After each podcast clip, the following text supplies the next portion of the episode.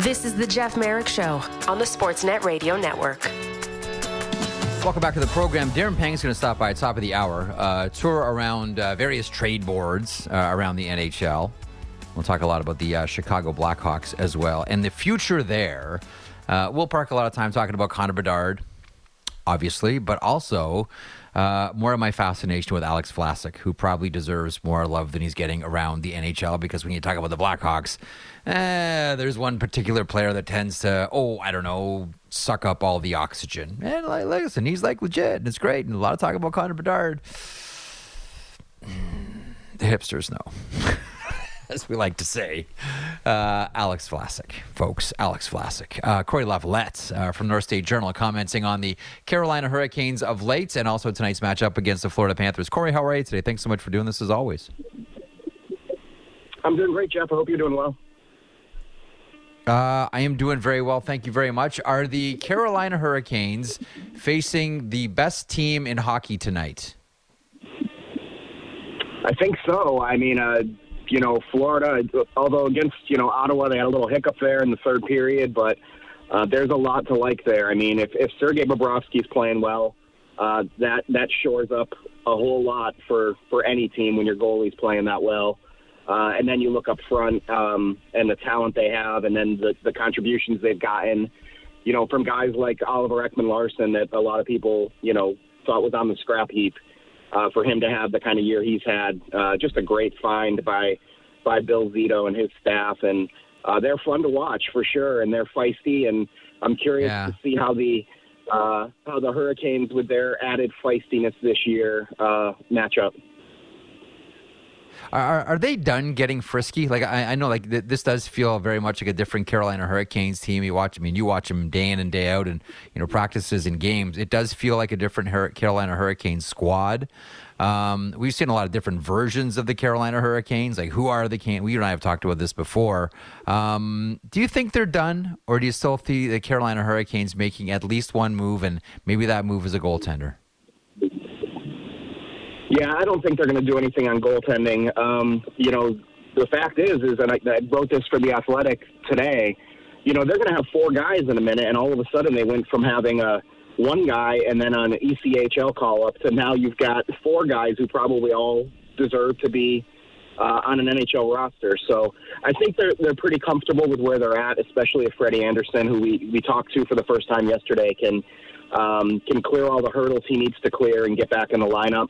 Um, so you know, beyond that, I think um, they're pretty happy with their defense. I, I, if they could, you know, find a home for Tony DeAngelo, I think they would try to do that. You know, that would be mutually something both sides would want. I think, um, and then they would obviously need to go get another defenseman if they were to do that. Um, so there's that that there. But that said, Tony's played well um, the last week and a half or so when he's been called on to play. Uh, I think they'll, they'll probably go and shop for a, a bottom six forward and look around at that market and see if there's somebody, um, even if it ends up just being a depth guy, somebody that can, you know, add a little bit. I really like Barabanov in San Jose. He's a guy that stands out to me as someone who would fit Rod Brind'Amour's, Rod Brind'Amour's system, but uh, I'm not making a decision. So Listen, we're all doing the same thing. We're all sort of throwing throwing darts and, and, and imagining what fits here. Um, but yeah, listen, like the the strength of this Carolina Hurricanes team has, as we all know, uh, been the blue line. Um, I, I still think one of the hardest things to do. Uh, in the NHL is to try to get a puck by Jaccob Slavin. Like it's, I, I love watching Carolina Hurricanes games and watching guys try to go through or around Jaccob Slavin. He's just sublime, and uh, you know, you, you you study the game and you realize just like, just how great and how smart Jaccob Slavin is. But um, o- other than that, like, what do you think? Like, if someone's watching the Carolina Hurricanes for the first time this season tonight against the Florida Panthers. Oh, this is a juicy matchup. This one looks great. Uh, one of the top teams in the Metropolitan are on a three-game rip, eight and two in their last ten, facing off against a team you can make a case as you just did for being the top team in the NHL. What should we be looking for with this Carolina Hurricane squad? I mean, their success always comes down to how aggressive they are um, on the forecheck, on getting pucks deep, and I, I mean that's the most cliche thing ever. But no team does it like Carolina, Right. right? They're going to turn the turn, turn your defenseman around, and they're going to get in on the forecheck. And You know, Jordan Martinook, if, if you watch closely, he's one of the best players in the league, I think, at just forechecking hard and getting a stick on pucks. It's so impressive to watch what he does on the forecheck and really helps that that line with Jordan Staal really, uh, which now has Seth Jarvis on it uh, as of you know the last little bit.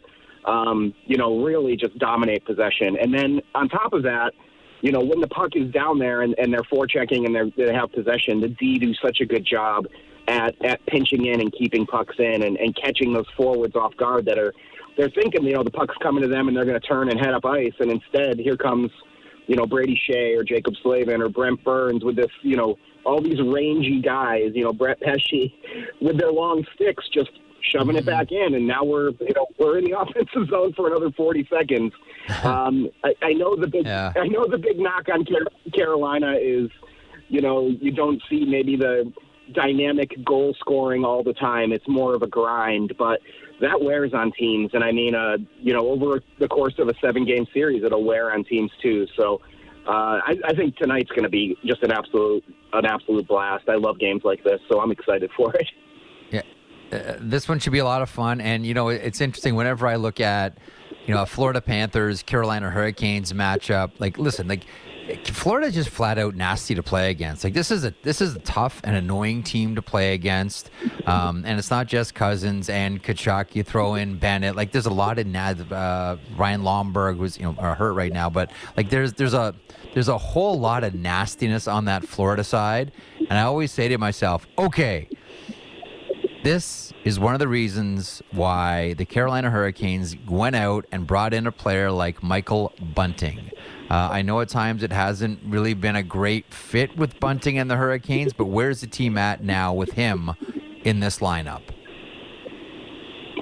You know, I think they've actually found a home for him right now, and that's um, you know opposite of Martin Necas with with Jack Drury at center.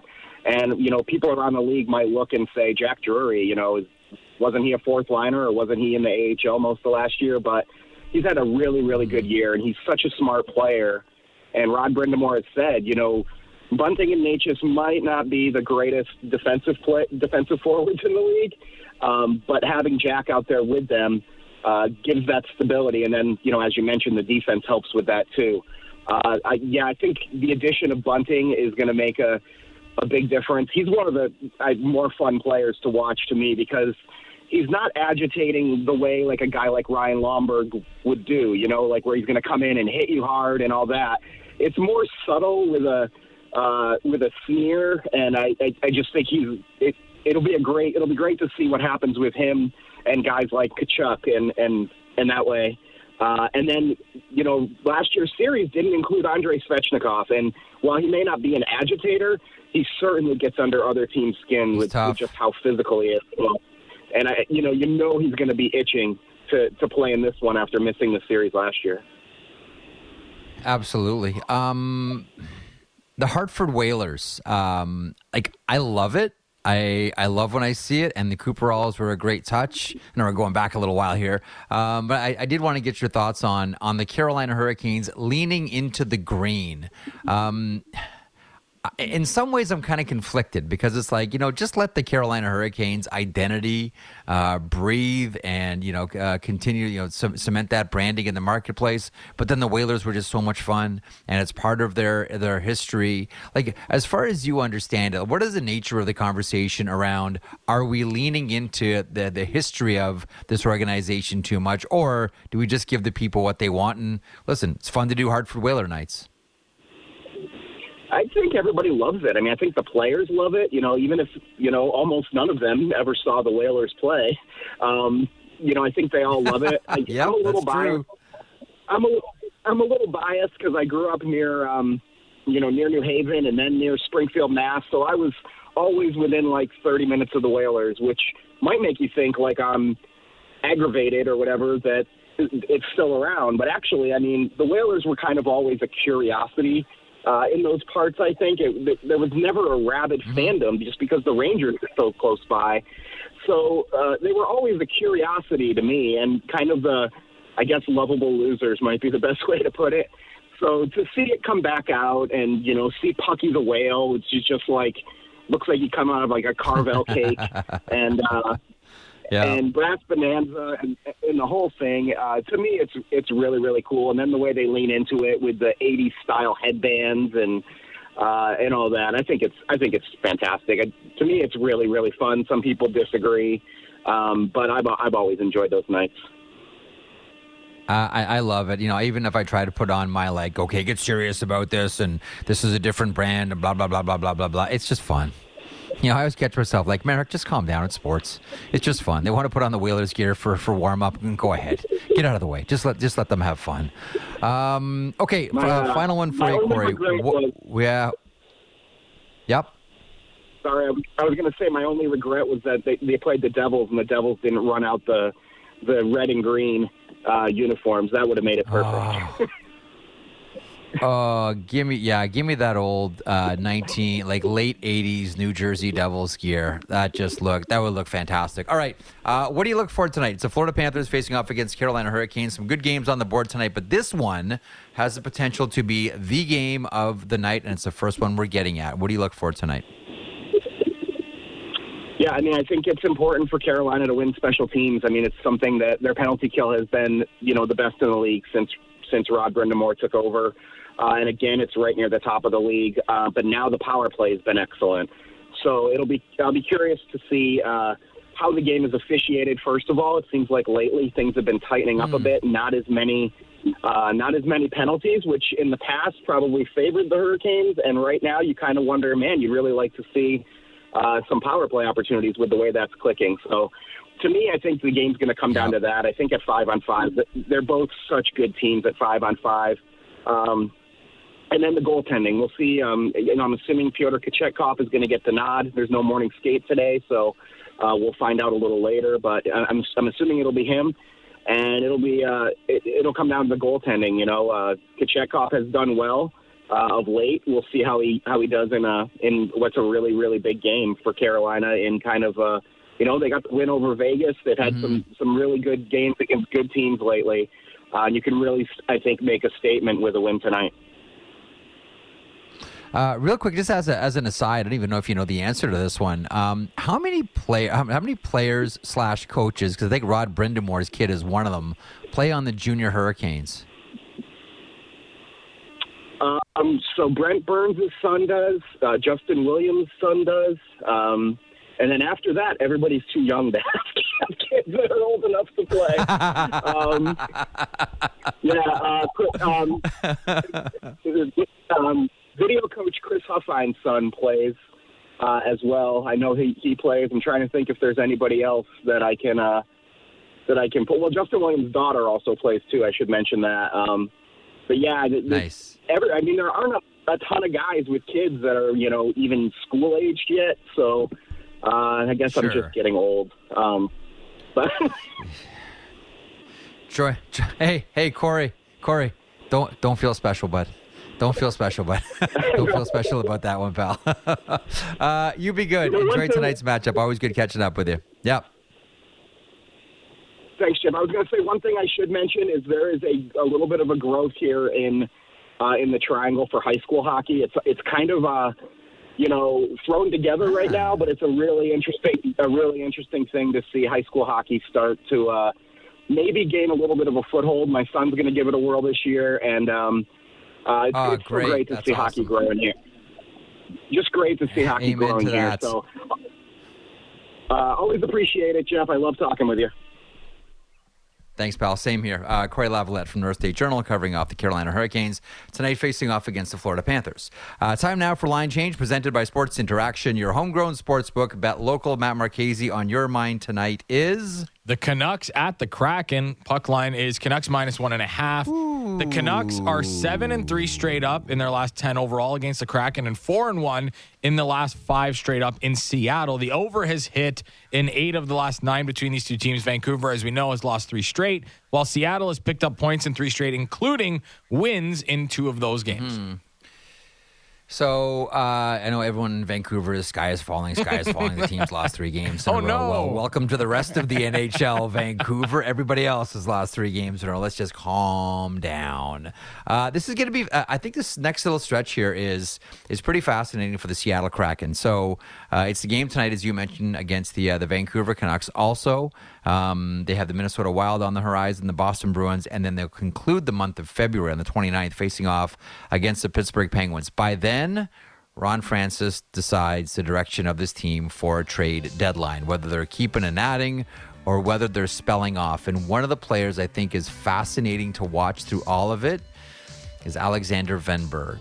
If they're going for it, they're keeping him, obviously. Maybe try to re sign him as well.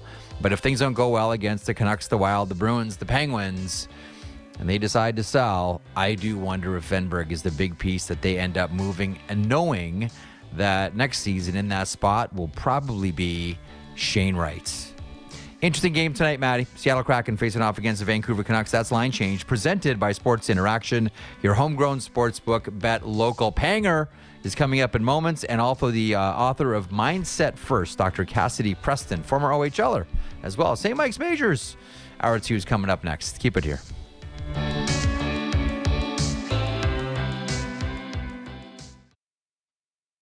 Big opinions and in depth conversations covering the Leafs, Jays, Raptors, and the NFL. The JD Bunkis Podcast. Subscribe and download the show on Apple, Spotify, or wherever you get your podcasts.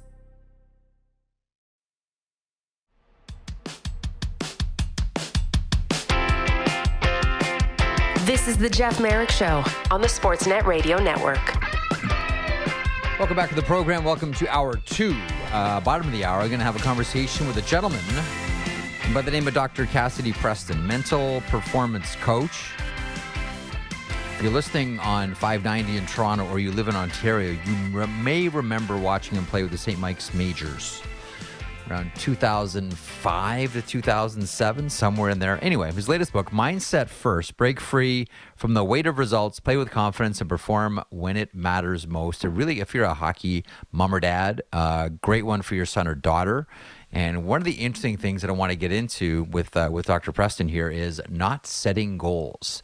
I know very counterintuitive perhaps for a lot of people, but he very much makes the case uh, why you shouldn't set specific goals. I've kind of always been that way with everything in my life, to be honest with you. I'll get into this a little bit later on.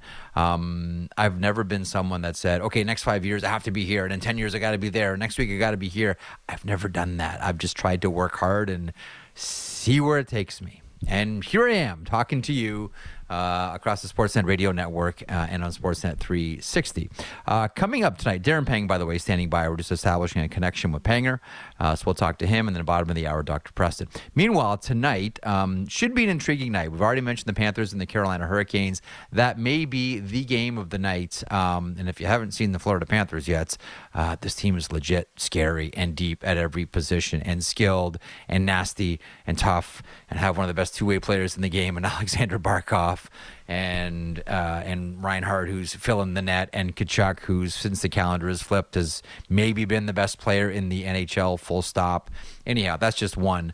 Uh, the Avalanche face off against the Detroit Red Wings, and if you're like me, you cannot help but think back to the uh, great rivalry of uh, the past generation between these two teams. Forever rivals, blood feud. I remember Adam Proteau's great book on that blood feud uh, between these two. That that's one that you might want to have a peek at and, and, and read. So many great memories and stories um, about uh, the Carolina, the uh, Colorado Avalanche, and the Detroit Red Wings.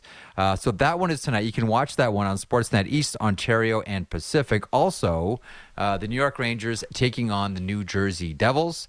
Uh, we all know what happened last year in the playoffs, right? So we all know how the Rangers went up a pair of games, and then the New Jersey Devils clawed their way back in and ended up beating the New York Rangers. And interesting with that one, we thought that was going to be okay. The Rangers are starting to wilt now, going down the shady side of the mountain.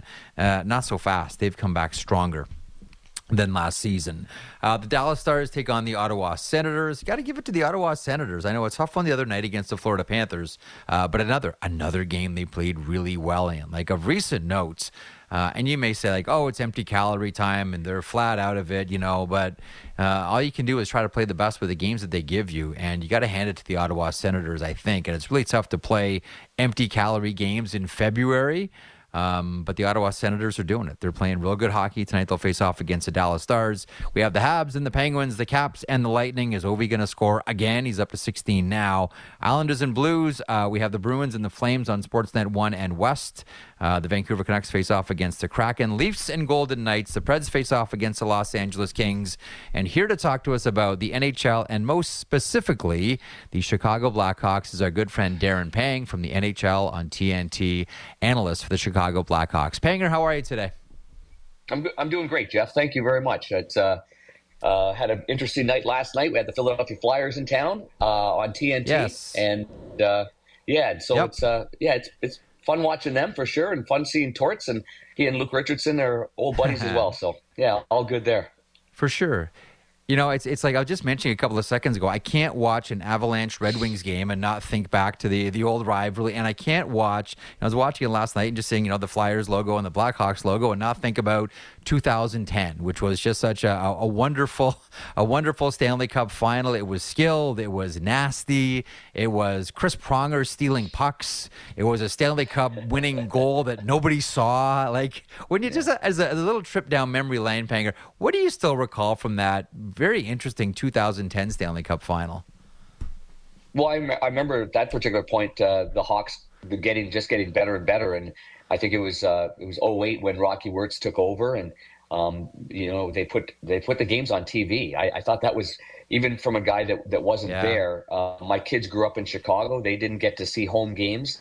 Uh, my son was a double A hockey player; he loved hockey, and I remember at one point he wrote Bill Wirtz a, a letter.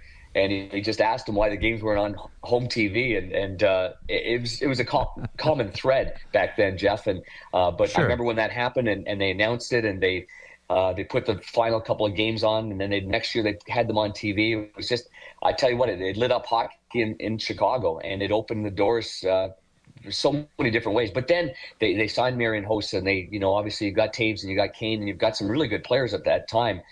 And you could tell they were going to become a dynasty rather quickly. And if you remember, um, was it 09? I mean, the Red Wings were still in that, you know, in the West. Oh yeah, So they were still competing for the Red Yep. Wings, and then the Red Wings obviously went over to the East, and then there was the Vancouver Canucks and Chicago Blackhawks, and I was doing a lot of work in Canada, I think on TSN in the studio at that particular point, and uh, the playoffs were something to behold. Like when you were getting ready for those playoffs, that was going to be something else. So, um, but then you know, then 2010, that that whole final.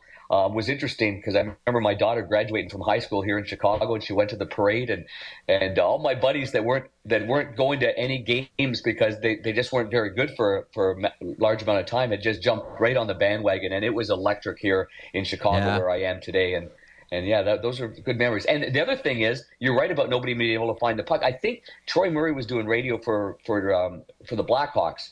And I, I think Yep. he was the one that saw that puck go in the net. Dave Strader was doing an international call. I remember Strades was real close. Mhm. He had that. Yep. But it was hard to see that puck going in the net, and and even the players weren't convinced when when uh, Patrick Kane was celebrating going all the way down the ice. he, the guys were Yeah. kind of like, ah, I'm not sure yet, you know. But you know, goal scorers know where that where the puck is, and it, somehow it got by Michael Leighton Yeah. there. I, uh, I remember talking to Glenn Healy about it, and Heels was working between the benches. And I remember asking him, "What's the nastiest Stanley Cup final you've ever been part of?" And he said, "Without a doubt, 2010 Chicago Philadelphia."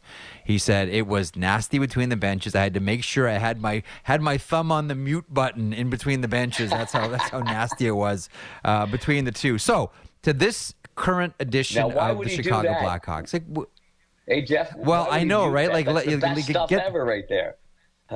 That well, that that's for that's for the, the password protected internet sites, uh, the uh, the the B stream, as it were. You pay a nine ninety five to hear what the what the players are actually saying, which should surprise nobody, by the way. But that one was that one was particularly nasty, and uh, on on on both sides, there were some legendary chirpers, by the way, on on both Yeah. sides, and maybe Chicago just completely took the took the cake in that one. There was some there was some doozies. Okay, so the new edition of the Chicago Blackhawks, we all understand what the score is. We all understand how the rebuild goes and how these things work. Now, a lot of conversation revolves around Connor Bedard, and I do want to talk to you about Bedard. But before we get there, uh, it's hard not to watch Bedard when he plays. I get it, but man, do I love watching Alex Vlasic.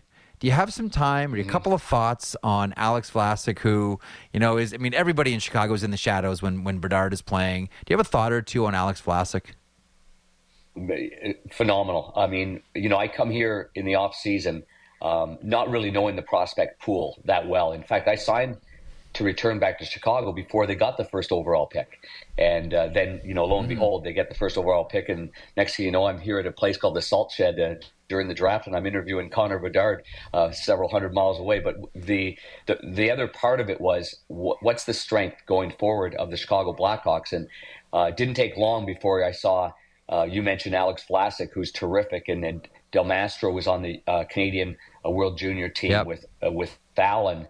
Um, you've got a kid named Isaac Phillips that's up right now. I, the the prospect pool on the back end is very very good. Uh, big boys too.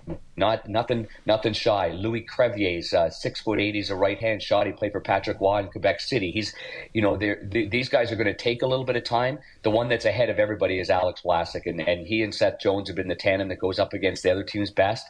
Um, he's got great a yeah. great stick, a great mind, great composure. Um, he's um, yeah, he's he's far ahead of I mean where I thought he was going to be. Not that that means much because I didn't see him, you know, developing.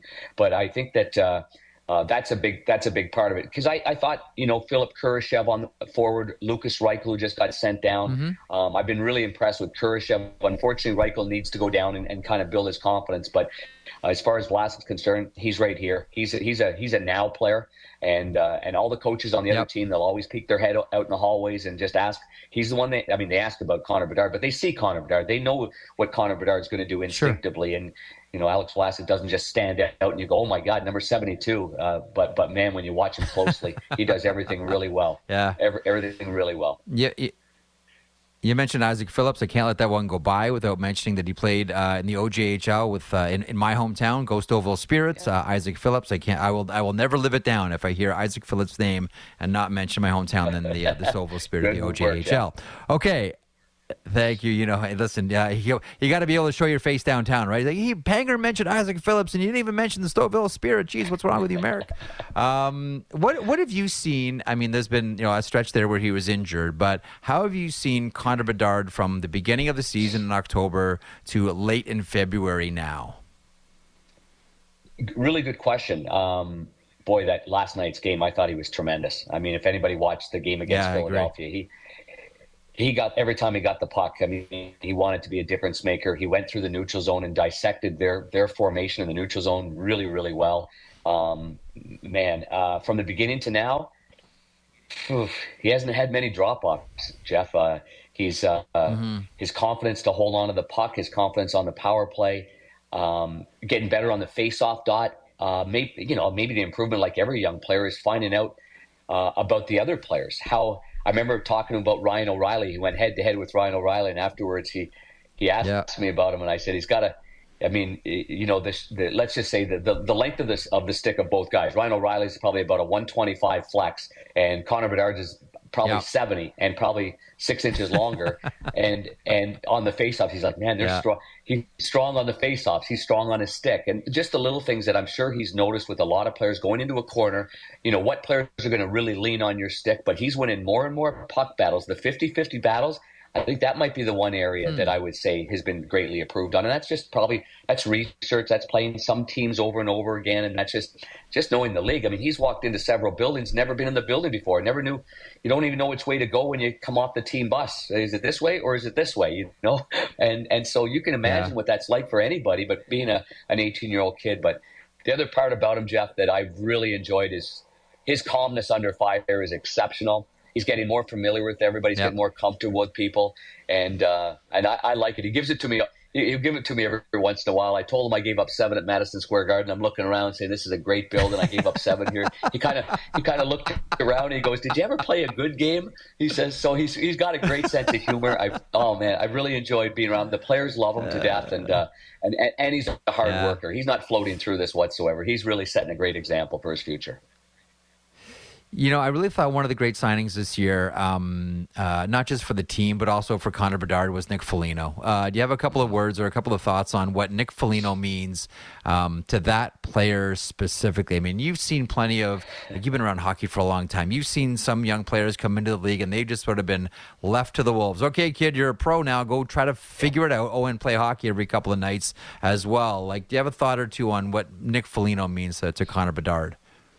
Means the world right now. I and I agree with you. There are a lot of young players that come in and and and they just you know everybody's fighting for their own jobs and and the care for, for somebody uh, isn't always there. It is certainly there. Um, and it, and it shows, you know, you know where Nick Foligno's come from with his dad and, and how he's been brought up and how he's been yep. raised. I mean, he's he's sort of he's not only just a you know mentor to him, but he's, he's kind of like a, a, coach as well and a direct director of player development as well. He kind of does it all. But if you saw the clip last night, we had Connor Bedard, Mike for our TNT game last night, and uh, yep. on the bench at one point and Nick Foligno was kind of standing still on the blue line, and it looked like he was going to make a play. And Connor came and picked the puck off and, and went in and shot it. And they get on the bench and they go through a little, a little, you know, like uh, Nick says, um, hey, you know, I maybe we can do a little give and go. I'm not sure exactly what he said, but uh, but Connor said something like, "Well, you're kind of slow right there," and then they come back at it, and, and Nick gives it to him. You know, I, and I thought that was fantastic. Uh, you know, uh, uh, I didn't mean slow, slow. I meant at that yeah. time you were slow right there. But uh, you know, I I think all in all, Nick, um, Nick, Jason Dickinson. I mean, you know, he's still not yet in the prime yeah. of his career. That's a great sign, and, and also Peter Mrazek. I mean, these are three good really good character guys and mentors for these guys and hardworking guys. And that's the key at, at this type of the development too, Jeff, is you can't bring in guys that are, no, no offense, but they can't be bringing floaters or guys that are bad apples. I mean, it's, it's, it's, it just doesn't yeah. work. You've got to bring in the guys that got good heart, come to the rink early, they work hard, they've got a good attitude, and they don't drag everybody down. And I think that's what the Hawks have done here with this core. Uh, Panger, I know you were working the uh, the Hawks and the Flyers game last night. Did you get a peek at all a little bit later on at what Auston Matthews did against the Coyotes last night? Yeah, I did in uh, in Arizona too, which is which is really great because I remember yeah. talking to I remember talking to Auston about him going there as as a you know as a kid and. Um, I was there for four years when, when, when Wayne was the coach of the of the uh, Coyotes, and um, and there was a lot of great players at that time. They were maybe at the end of their career, but I, I know that Auston watched those guys. I mean, I think Jr. was there, and Mike yep. Ricci, and Nedved, and uh, I think Mike Comrie was there, and Brett Hull was there. And I mean, you go down the list of some of these guys that were influential in in, in these young guys. Uh, lives and and so yeah, I did see that. I thought it was fantastic. That that move that he makes on the right, so to the goalie's left, where it looks like he's passing it to the back yep. door, and he turns his yes. hands over. I don't know yes. how many times he's done that. And the goaltenders just they're just don't have their stick on the ice. They're already cheating one way, and he knows it. His instincts are so good. Um, it would be fun playing mm. against him, but man, you'd look silly a lot of times playing against him too because he's just he outthinks you, and that's what makes him an amazing player. Besides his shot and his you know his ability and his skill level. Yeah, he's. Uh, I mean, we're Elliot and I were talking about this in the first hour. You know, at, at what point, you know, do the think pieces start about at what point does Auston Matthews catch Alexander Ovechkin? We've already sort of flown past the Gretzky record with Ovechkin. Now it's like, okay, so what does Matthews need to catch Ovechkin here? And we'll see where that race uh, um, uh, and ends up eventually. The other thing uh, from this week, I wanted to get your get your your quick thoughts on because you've seen in your days like some dynamic goals by by you know all the greats of a number of generations. Um, but we saw a beauty from Quinton Byfield, the Los Angeles Kings, the other night against the Columbus Blue Jackets, where he just undresses you know not a third pairing defenseman, but Zach Werenski, a first pairing defenseman here. Uh, and there's there's just so much to the goal itself and so much to the player itself. Do you have a thought on what we saw? From one of the best young, large talents uh, in the game, Quinton Byfield. Yeah, he's. He, he, I like the way that they've developed him too. I, I, like the fact that you know they've taken their time with him. They put him with Kopitar. They've uh, they've they've taught him the hard lessons. And and Todd McLellan uh, deserves an awful lot of credit with his coaching staff, and, and because that's not easy either. The coach the coaches are there to win, and and uh, you know you've got a, yeah. a young, phenomenal, big bodied player. Um, it's not like the way Kopitar jumped into their lineup. It, it's uh, it's not the, like the way you know Sasha Barkov jumped into Florida's lineup. It's taken him a little bit more time, and they've been patient, and they haven't put him in a bad spot. Uh, big fella, good hands, good personality. Um, yeah, that's yeah, that's really uh, that, that's really good to see. They need that. Uh, there's going to be a time where Anze Kopitar is not yeah. there anymore, and there's going to be a time where Pierre Luc Dubois. I mean, he's gone through his inconsistencies already. They're going to need another big, powerful guy in there uh, to be a you know in the number one and number two hole for the Los Angeles Kings. And I, I like being around him. I think he's a really great kid, and uh, is going to be a terrific player. He looks fantastic. Um, and you're always yeah. fantastic. Pango, thanks as always for stopping by. Much appreciated, my friend. You be well. I will. Thank you very much. Take care, Jeff. There is uh, the great Darren Pang from the NHL on TNT, also analyst for the Chicago Blackhawks, and someone who, on a consistent basis, gets a ringside seat to watch Connor Bedard and also Alex Vlasic. I know I'm going on a lot about Vlasic, but the guy's really good. Trust me, trust me, trust me. If you haven't seen uh, the Blackhawks this year, uh, Matt Marchese Award again here. Um, a couple of things uh, for tonight, Maddie. Tonight's an interesting, uh, interesting night around the NHL uh, with a number of intriguing games. And you mentioned the Seattle Kraken facing off against the Vancouver Canucks in the first hour. Um, I really do believe that the next four games are going to dictate which way the Kraken go on the season. Uh, and I do wonder about Alexander Wennberg and whether he ends up getting to market if things don't go well uh, in these next four games for the Seattle Kraken. Uh, the Tampa Bay Lightning taking on the Washington Capitals. Um, and we'll see if Ovechkin can score again. It's it seemed as if you know we uh, we had a harsh conversation a couple of weeks ago about about uh, Ovechkin uh, here on the program, and um, you know it was there was a lot of talk about not so much, you know, is is he washed? Because I think it's the fool that says like, yeah, Ovechkin's done and uh, it's over. But you know, there's a, a lot of conversation about what he needs to do away from the rink to help him at the rink. And it seems as if you know, the moment we finished that conversation, all of a sudden Ovechkin just started filling the net. And, you know, the last game he scores two, he's now he's up to 16. And we're no longer wondering about the Gretzky race. Now it's back to, oh, yeah, it's, was it, 58 or 56 uh, for Ovechkin? He'll get there eventually. Are we back on the Ovechkin train now that he's scored for, uh, for a couple of weeks in a row here? Yeah, he's got eight goals in his last eight games. I guess we are back on that conversation. Like, yeah. it's fun, but it's funny well, though. You, you, can, you can, you, you can say it was me and Tarek Al Bashir that got him going again because we just blasted him here on the show. I would take credit for that for sure if I had said that. No, I, I, uh, yeah. I it, it is funny though. But what have you always said, Jeff? And it's it's the it's the constant conversation. Like the best goal scorers are still streaky. Like all, that's how that's how all, yeah all, all, all goal, goal scorers. scorers are streaky. so that's just the way that this thing yeah. works. And and I I think there's there's also this adjustment here for Alex Ovechkin because there's not, you know, he doesn't have an elite passer like he had with Nicklas Backstrom in the lineup anymore. Like when he plays with Dylan Strome, Dylan Strome's a shooter. Like he's not a pass first type of guy. So there's adjustments that have to be made here. And not that he had Nicklas Backstrom last year for a, a bulk of the season either. Yeah. But I, I, there's adjusting here for Alex Ovechkin. There's also this age thing that he's got to figure out a different way to play. And and he's, you know, he is a step slower maybe and and certainly playing a different style. I think there's a lot that goes into it. But if there's anybody that can get hot because they have a shot like he does and, and on the power play he can have a lot of success, which he has had throughout his career, that's going to be a guy that can yeah. do it. It's it's you know the we've always had the conversation about the guys who you know when when they're younger in their career and they have so much speed when the legs start to go that's a huge adjustment for these guys. Whereas a guy like Ovechkin, yes, he has relied on speed at times, but he scores a lot of his goals from shooting positions on the outside. Like that or in the slot. Like that's how Alex Ovechkin scores a lot of his goals. So yep. I think for a guy like that, just making that career adjustment and understanding like this is the player I am now and who I have to be mm-hmm. in order to get this record, I think he's kind of there right now. Would you be shocked that if Alex Ovechkin finished the year with, you know, 30 32 goals? Like I wouldn't be shocked at this point.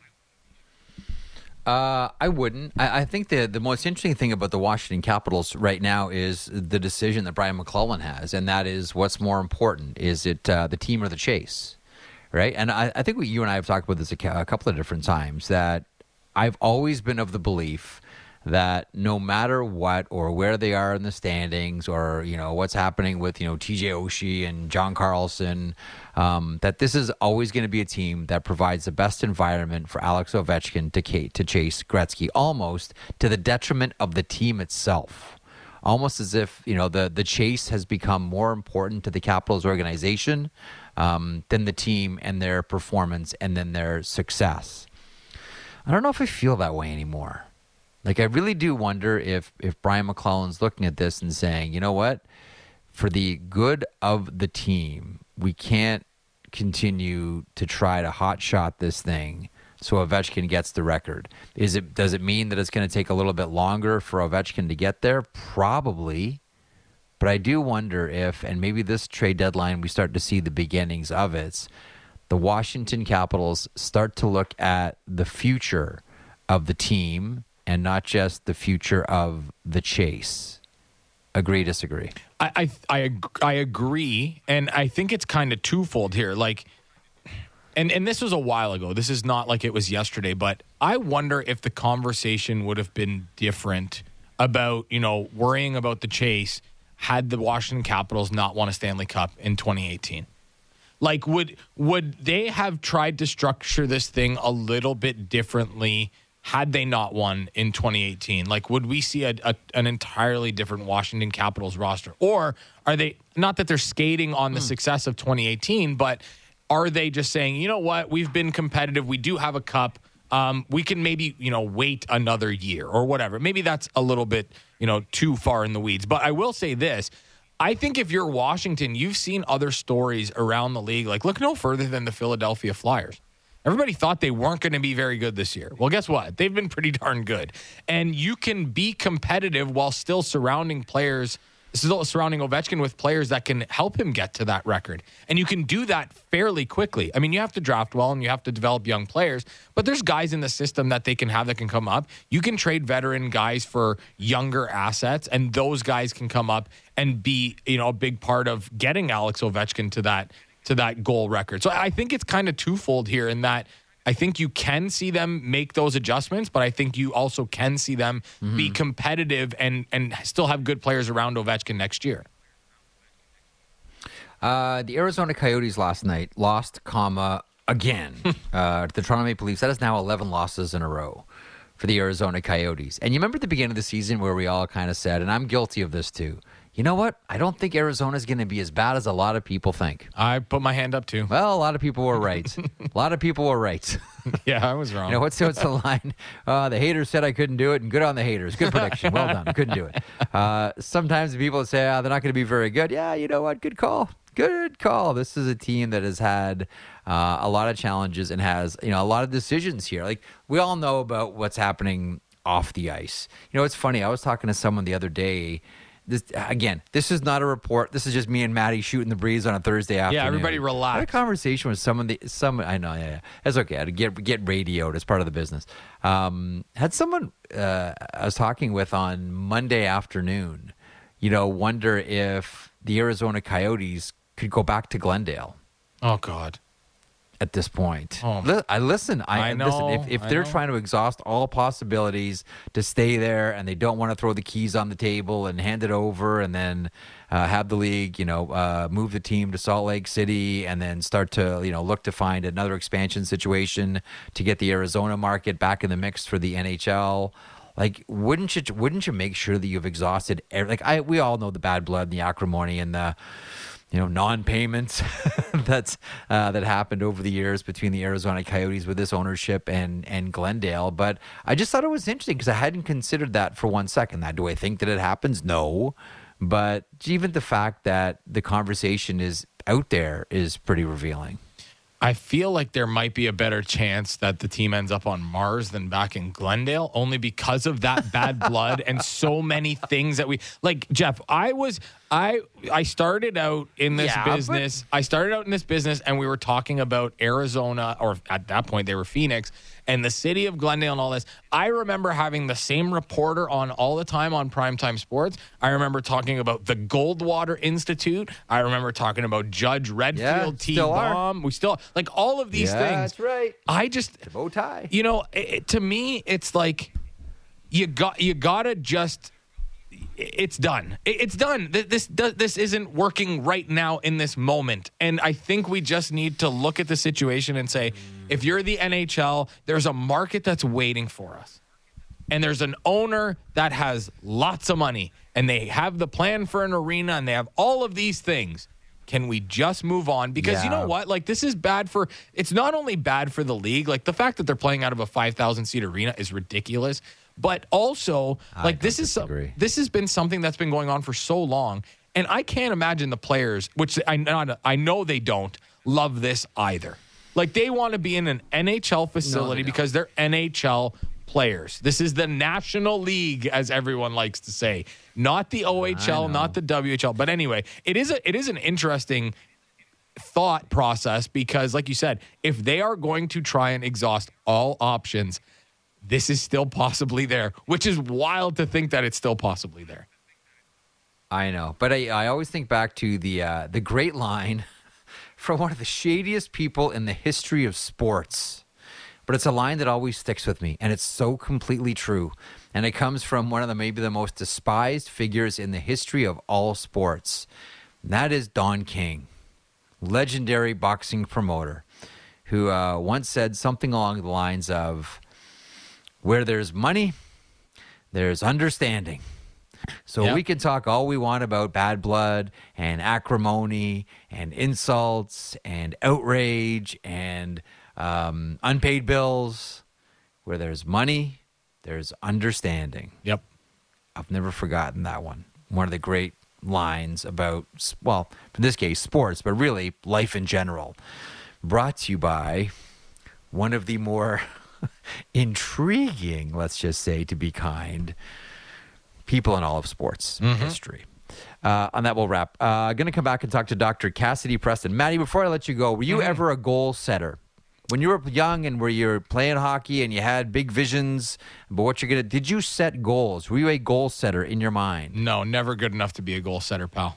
I was uh, like, just, just, just go and try and do the job as best as you can. You know, give an effort, and uh, you know, talent does take you to a certain point, and that was fine. But yeah, no, not a goal. Uh, honestly, like it was never really a thought. Like, Yeah. because I never knew what my abilities were in comparison to everybody else because it changed so much year over year. So I was just like, no, that that I'm not going to do that. I'm just gonna see where the skill takes me. And now I'm here, and now I'm well, here. Oh joy, you get to talk to me for a living. uh, Dr. Cassidy Preston is going to stop by the program here in a couple of seconds. Mental performance coach, uh, who is the author of Mindset First. Uh, if you're a hockey parent, I strongly suggest you pick this up for your son or daughter. Uh, break free from the weight of results, play with confidence, and perform when it matters most. Your brain as an integral piece of your equipment. Uh, Dr. Cassidy Preston coming up in a couple of moments across the Sportsnet Radio Network simulcast on Sportsnet 360 and wherever you get your podcasts. Keep it here. Covering the Raptors in depth like no one else. The Raptor Show with Will Lou. Subscribe and download the show on Apple, Spotify, or wherever you get your podcasts.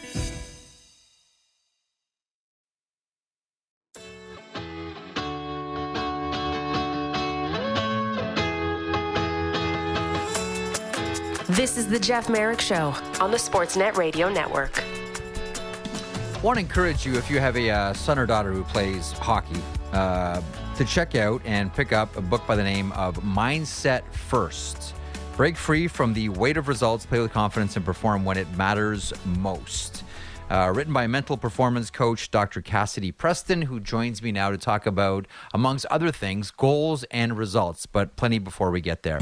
Uh, Dr. Preston, thanks so much for joining me today. How are you? I'm doing well. Great to be on, uh, Jeff. It's uh, it's a pleasure to be here, and and and happy to uh, dive into the book and anything else uh, related to hockey and mindset. Well, the first the first thing that jumped out at me, I'm like, hey, I think that way, but I think about this way with my career, and that is, you know, setting goals, which I have never done. I've always just one of these people that have said to myself, I'm going to roll out of bed, I'm going to do my best, I'm going to work hard, and wherever this life world takes me, well, that's where I end up. But before we get there, how did you get? Because I remember watching you playing St. Mike's Majors uh, once upon a time, a million years ago, uh, back around 2005, 2006. Played at the Buzzers as well. How did you get from there to here?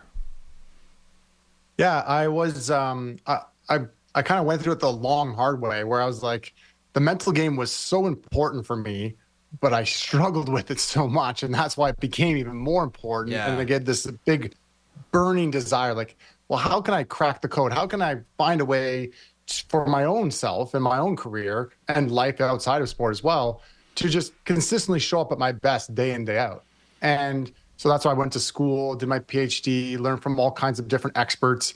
I'm also in the field and read lots of books and start working with athletes and people to create my own system in a way to like connect with people and guide them so they can have personalized practical tools and start fighting off because that main thing is that'll lure the results when you wake up every day like which a lot of hockey players do and people mm-hmm. do and we're so obsessed with the results that can create actually a lot of problems and it's often the default for a lot of people in our culture and especially in hockey where you know we pride ourselves on the results winning does matter but can we have a mindset sure. that's more effective and consistent and that's what uh, the book gets into and, and all the work and the learning i did and now the work i get to do with athletes uh, comes from you see, I find it the, one of the most fascinating areas of sport. And uh, one of the reasons why I find it so intriguing is you're using your mind to discuss your mind. It, it's almost as if, you know, I've always wondered how can a subject be the object of its own inquiry, yet here we are. And I read your book, and my 12 year old son has started to read it as well. And I say to myself, like, this is, it's, it's kind of incredible how you can, you know, use your brain to help your brain help you in something outside of your brain that is really also part of your brain and then synthesize it and put it all into a book. So, my first question is how? Because the editing for something like this must be painful. Yeah, it's it was a it's a long process of making. I've always wanted to write a book, but there's a difference between wanting to write a book about mindset and being able to do an effective, concise one that does the work justice and people can read it and take actionable steps and and learn and understand. And when we think about mindset, and it's often this very, you know, fluffy, duffy kind of vague thing, and we want to make it more practical. Yeah. And and and when you and even as you lay, it's like we're thinking about our thinking, and it's like it creates all these funny paradoxes that um, can, yes. can be so difficult. Yes. And and one of the cool ways that I like to explain it to, especially people that are like, um, you know, not sure, they're they're very much looking at it like, oh, mindset, like I don't get mindset. Just go and take action. Just go and do the work and get better. And when you do that, that does serve. And that's actually a big part of mindset. And I'll I'll tell those people often I'm like, sure, mindset is like 80 to 90% just about taking action. But what about the 10 to 15%? And that's where our mind, mm-hmm. our thoughts, our feelings, our actions start to get tethered. They get they're not there's a lack of alignment. And when you have that lack of alignment, now what's going to happen? You're going to have a hard time taking action. And if you're not taking action, well, now you start getting into this downward spiral.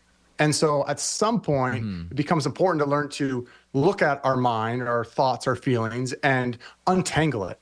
And so, what are the strategies and the ways that we can do that so we can get alignment and now we can go back taking action, build momentum, you know, which also serves and helps our mindset in and of itself. So, that's one of the kind of important fundamental ways of like, it is not easy to work on or talk about, let alone write a book.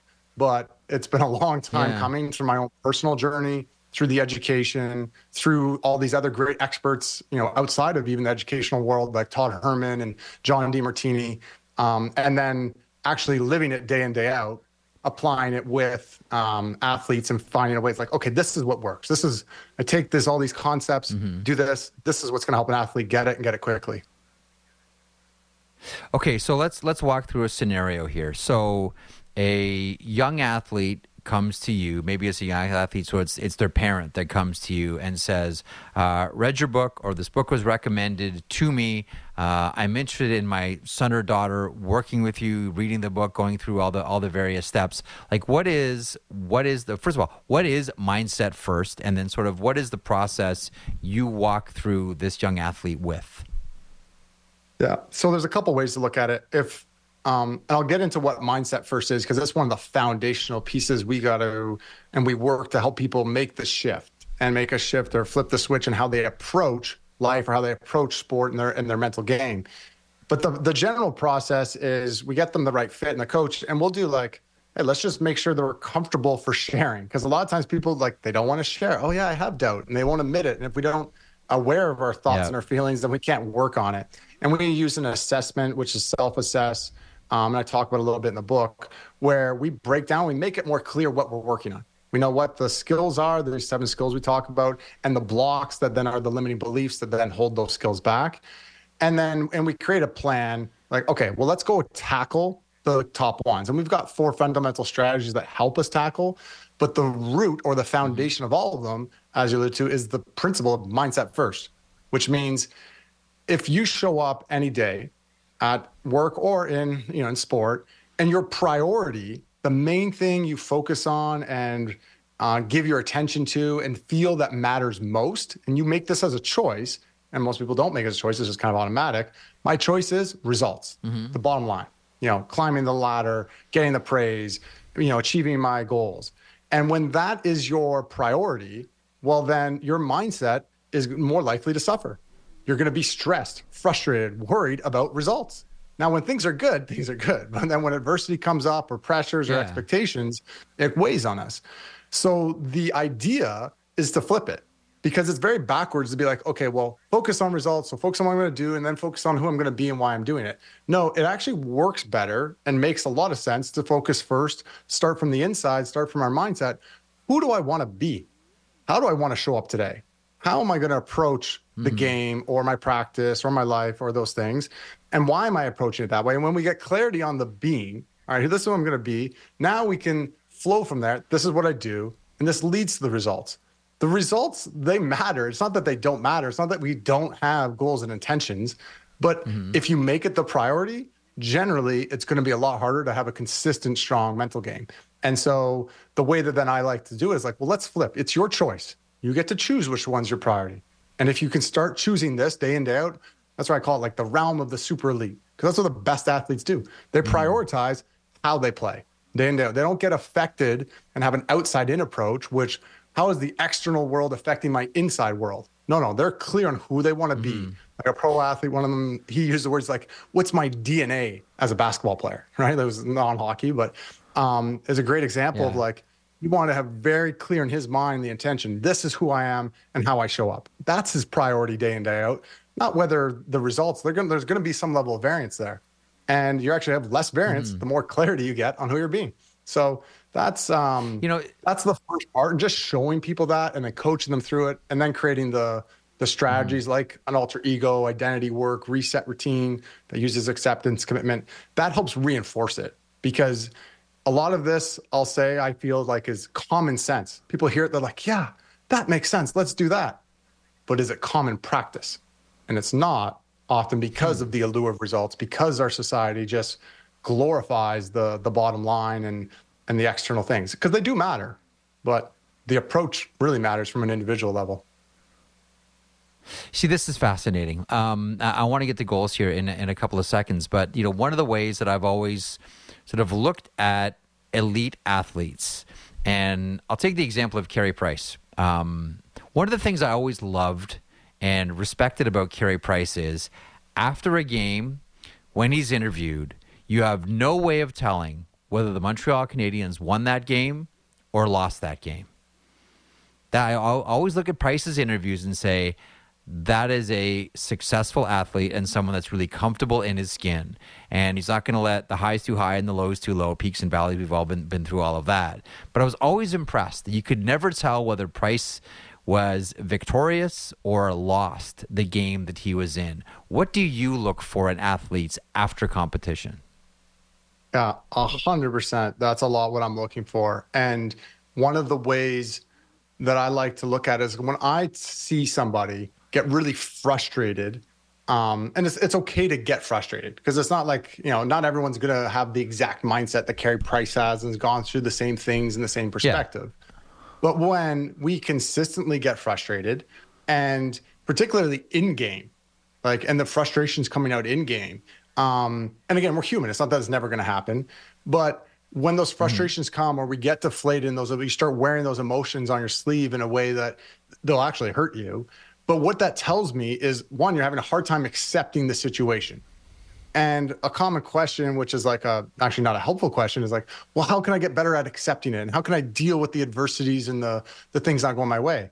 Well, the solution is actually, I call it pre-acceptance. So Um, if someone's struggling, if a goalie lets in a few goals and now they're slamming their stick, well, that tells me one, they're not doing post acceptance. The goal against happened, they're not accepting it, learning from it, letting it go, moving forward. But that also tells me they probably didn't do pre acceptance very well, meaning before the game started, there's a range of results. And most people don't get that. They think, like, well, yes, there's a range of results, but I need to, have to, should achieve this. And then when you don't, you don't accept it very well and you get derailed and deflated. And so I'll use a lot like the word, to me, the principle of acceptance is a superpower. And I say that because, especially in the hockey world and, and a lot of contexts, but we like downplay and teach almost the opposite of acceptance. It's how often this is a must win game. Like, does that mean the other yes. games it was optional to win? like, like, the goal and the intent is always to win. And so you know the, the mindset really matters and it's taking a critical lens to the language that we use. And I've, like a lot of our athletes some of them are starting yeah. to get closer to playoffs or you know the the crunch time and it's like oh and the coaches and the environment and we're making it seem way bigger than it is. And it's like no our ability to zoom out and have a, a healthy lens to pre-accept the range well now that athlete's going to be more free. And then they'll also be less reactionary if things don't go their way.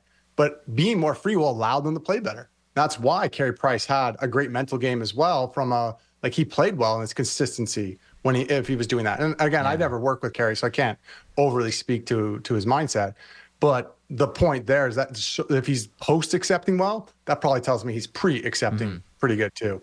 And so, yeah, so, that, that's definitely one of the big things I look for pre acceptance is interesting because I'm just hearing every coach that's either listening or watching right now saying, no, no, no, I want my athletes uh, before games only to think about all the things they're going to do well and think about winning and their positions and all the things they're going to do, they're, they're going to do well. But what you're saying is you need to prepare yourself for a range of different options here. Am I, am I, am I hearing you right? Yeah, hundred percent. And a, and a couple good ways to look at it would be, you know, from a tangible coaching even standpoint, is like, uh, and Todd calls it the positive power of a negative script. Let's prepare. What if we get down to nothing? How will we respond? The having the forethought of that, we're not planning to go down to nothing, but having the forethought of that, yeah. then if it happens, because it will happen at some point, and when it happens at some yeah. point, you'll be more likely to respond effectively. Ready. Yeah, and you'll be it's guaranteed you'll be more resilient. And and you won't be as frustrated and turn on each other and get down and deflated or whatever, you know, their their potential responses. And then the other way that it does is it helps them free them up to commit. So I use acceptance commitment as this one-two punch because often when we talk about acceptance, people are like, no, no, I don't want to lose my competitive fire. I, I can't accept losing. Like I can't accept that we might lose. I, we need to win, and I won't be as you know fiery. Whereas I'll challenge that in the sense of first and foremost, you don't lose it. Acceptance just means like it's the reality. like we're not living in this fantasy world. I was like, oh yeah, well, there's no chance. Like no, you might lose the game. Like you might lose. You might not score. I do yeah. this with a, a, forward, and it's really good for a forward that hasn't scored in a while, and they feel like they need to score, have to score. We need to do this, and I'm like, well, if you really need to score, maybe you shouldn't be playing hockey. it's like, and I don't want them to quit. I was like, the reality is you might yeah. not score next game. And so if you can't accept the range, hockey's not for you. If a coach you can't accept you might lose the next game as a as a reality of the situation, then maybe you shouldn't be coaching. like it's I'm not saying tolerate it. I'm not saying set that as the standard, but we need to learn to process and manage how we interact or think about the external world and the results. And then when we can accept and let go of that and the weight of that, it frees them up right? It's like, okay, let go. I might not score. Screw it. Well, now how do I want to play? Now you can get way better yeah. at committing. And that's where you, you can commit to what? Having that killer instinct, that competitive fire. And that can go way better because you used acceptance. Mm-hmm. But it's, and people get commitment, but often they'll get commitment about commitment to results. No, no, I'm talking about commitment to how you're going to play, to your game plan, to your process, right. which for some athletes isn't well defined either. But you won't commit well to your game and your process if you have the weight of results on your mm-hmm. on your mind in the back on weighing on you. And so we can clear that. We can accept and let that go. Now you're going to get way better at committing and your team will be dialed in day in day out. They're more unfazed especially if you're prepared for the various ranges of results. Mm-hmm. so yeah that would be like a practical way of how to apply that Uh, I, I, just love it. It reminds me of uh, something I read years ago. I can't remember where I read it, and, but the, the, the one thing always stuck with me was um, someone saying, "If you must win, you can't win." And just hearing you talk about this and write about this in Mindset First really, really finds a home with me. Um, listen, unfortunately, we're up against the clock here. Um, Dr. Preston, thanks so much for stopping by. Um, the book is, uh, first of all, where is the book available, Mindset First? Amazon. Just go to your any Amazon account Perfect. and uh, you can get a hold of it and uh, ships out pretty quick. It's awesome. Uh, highly recommend it. Dr. Cassidy Preston has been my guest, uh, mental performance coach, author of Mindset First. Thank you so much for this, Cassidy. Much appreciated. We'll uh, we'll catch up down the road. Yeah, sounds good. Thanks so much for having me on. Thanks, Jeff. There is uh, Dr. Cassidy Preston. This is a real, it's a fascinating, especially if you have a young athlete uh, in your family. You're a hockey parent, basketball parent, football, baseball, whatever it is this is uh, an invaluable resource and a real eye opener as well. Um, thanks to Dr. Cassidy Preston for stopping by. Thanks to Darren Pang, Cory Lavalette, Elliotte Friedman, uh, the returning Matt Marchese, although I think he's not here tomorrow, uh, David Siss, Lance Kennedy, and Jen Rolnick as well. Uh, enjoy the hockey tonight. Back in 22 hours, more of the Marek Show across the Sportsnet Radio Network. Don't set goals, folks. Don't set goals. Right? Don't set goals. Don't set goals. Marek Show's back tomorrow.